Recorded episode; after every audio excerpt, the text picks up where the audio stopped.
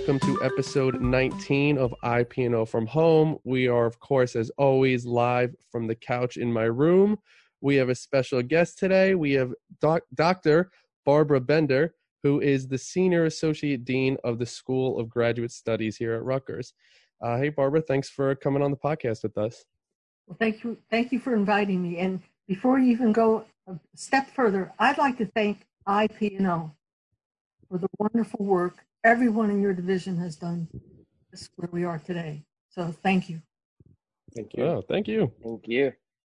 Can you tell us a little bit about graduate students generally and during the pandemic? Sure. The School of Graduate Studies is um, PhD grantee unit for New Brunswick Piscataway, and we also have programs in Newark. Uh, just as a bit of a background, we have about 19,800 graduate students at That's in Camden, Newark, and New Brunswick. And that, that's quite a quite a big population.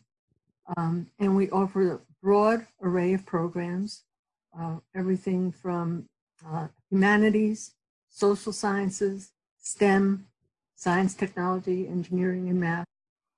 And uh, we have students engaged at all levels of study and research. Our students come from more than 110 countries. And uh, even in the best of times, being a graduate student is challenging. We are preparing students, the PhD students, to become leaders in the field, to lead in their discipline in various settings, and we're preparing master students to understand the research and then apply that research.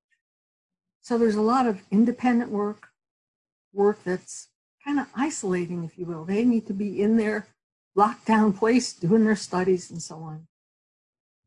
COVID has has made that isolation and alienation sometimes um, worse. Students in laboratories typ- typically work in groups. They work with three, four, five, and more colleagues, students, postdocs, undergraduates. And those in the labs now are working pretty much by themselves and certainly socially distanced. So, where before a student may go to a lab from nine to five every day, now they may have to go nine to five on one day. So, another person could be in that lab by themselves the next day. So, that's tough. Um, for our international students, there are some who are at home uh, they are in, in their uh, country of origin with their families, were not able to get back. There are others who are in the US, uh, in our residence halls, um, who wanted to visit their families this summer, but were unable to do so. So, what we're seeing is, is a lot of issues arising. There's financial issues, there's um, loneliness issues, there's depression, there's worry about the job market. And that that's you know that's a worry for everybody right now around the world. And the one shining light for us as we think about these very serious concerns is Rutgers has marvelous services to help students uh, get through these issues. We have wonderful counseling centers. We have, and they're doing their counseling by phone right now and doing a great job. We have wonderful health centers. Um, our student life programs are robust, and more things are being added every day in terms of people being allowed to access services. So, is it tough? Yes. But has Rutgers responded? Yes. With IP&O, your area, doing a fabulous job, letting us get into buildings when we need to, having studied the various videos and so on, so we learn how to wash our hands and uh, so on. Um, and, and, the students appreciate those efforts. They really do.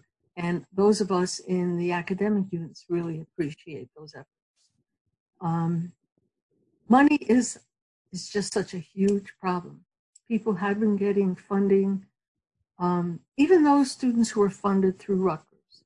They were also getting perhaps additional funding through uh, their families, partner, spouse, someone uh, might have been giving them money. And now we're getting lots of emails saying, I no longer have financial support.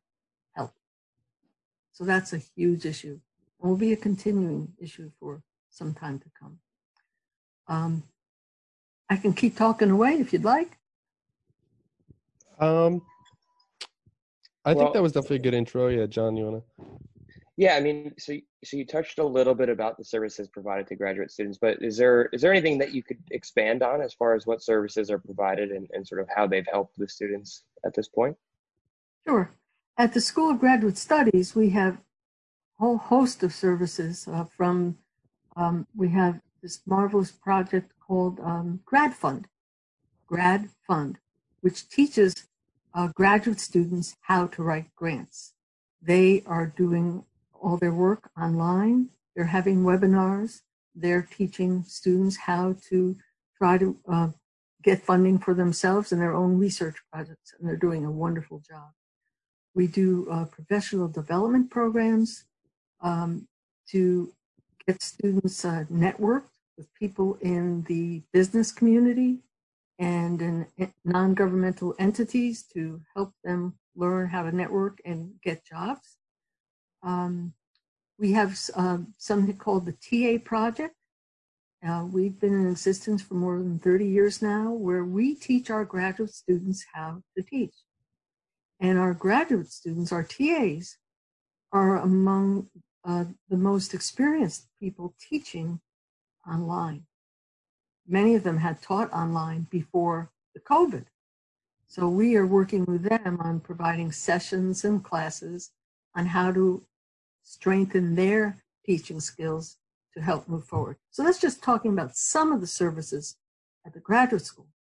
At Rutgers, though, uh, we have far more services even. We have a marvelous uh, career operation where programs are presented now, of course, everything online to help students um, develop their uh, CVs, their resumes, to help prepare for job interviews, how to network, and so on. Very helpful group. They're marvelous.